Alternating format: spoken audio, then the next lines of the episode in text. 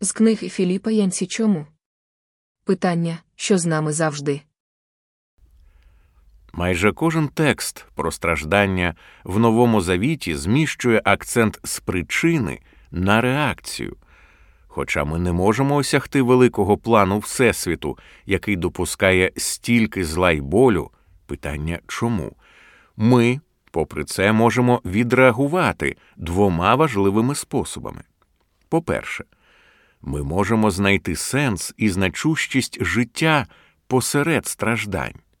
По-друге, ми маємо можливість запропонувати реальну та практичну допомогу тим, хто її потребує. У своїй книжці Проблема страждання Клайв Льюіс написав Бог шепоче до нас у насолодах, промовляє до нас у сумлінні, але кричить нам у стражданнях. Це його мегафон, що будить оглухлий світ. Я не зважуся заперечувати Люїсу, але мене бентежить цей образ.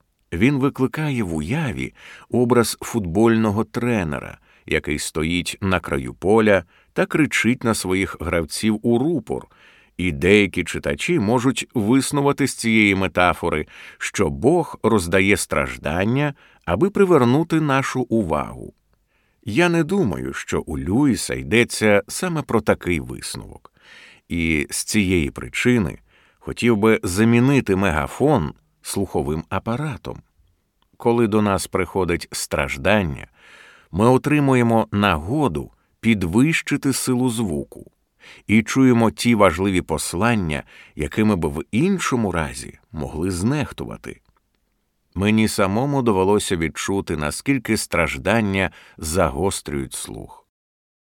Перелам шиї, що я отримав під час автокатастрофи у 2007 році, змусив мене переглянути своє подружнє життя, свою віру, а також власні плани на ті роки, які мені залишилося прожити.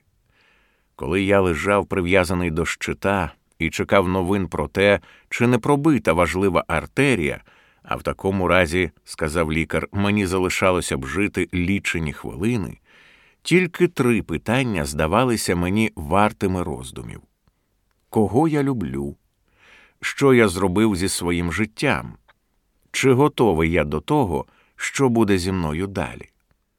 Звичайно, я мав би зважати на ці питання і в попередні роки життя.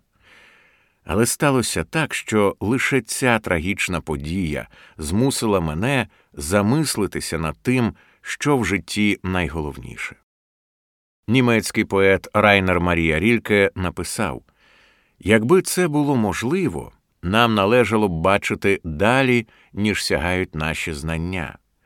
Тоді ми несли б свої печалі з іще більшою довірою, ніж утіхи, бо це ті моменти, коли щось нове проникає в нас, щось незнайоме, уся решта в нас відступає, западає тиша, і щось нове стоїть посеред цієї тиші й мовчить. Подібно опису рільке, молоді японці пережили після цунамі якусь незвичайну зміну. Роками батьки заламували руки, журячись впливом на розпещену молодь Японії втрачених десятиліть економічної стагнації. У японських соціологів є цілий список слів, якими вони описують це покоління невдах.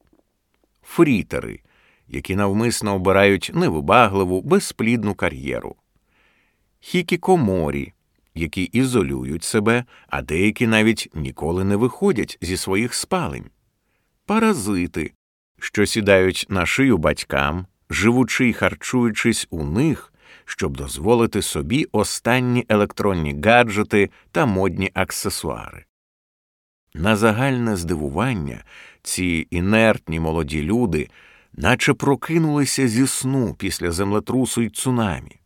Вони волонтерили в притулках і в місцях розподілу продуктів харчування, жертвували гроші на допомогу і використовували свої знання соціальних мереж, щоб об'єднувати переміщених із сім'ями та спонукати уряд розповідати більше правди про руйнування реактора. Також вони подавали приклад іншим у підтримці кампанії уряду із заощадження електрики, щоб компенсувати втрату японських атомних електростанцій. Віктор Франкл, який вижив у чотирьох німецьких концентраційних таборах і згодом заснував школу психотерапії, дійшов висновку, що пошук сенсу в житті це наймогутніша сила, яка спонукає нас до дії.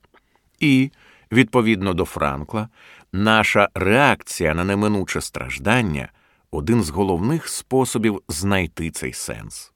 Відчай це страждання, позбавлене сенсу, написав він. У людини можна забрати все, крім одного, її останньої свободи, за будь-яких можливих обставин обирати власне ставлення до них. Мешканці Японії дають нам приклад того, як реагувати на велику катастрофу.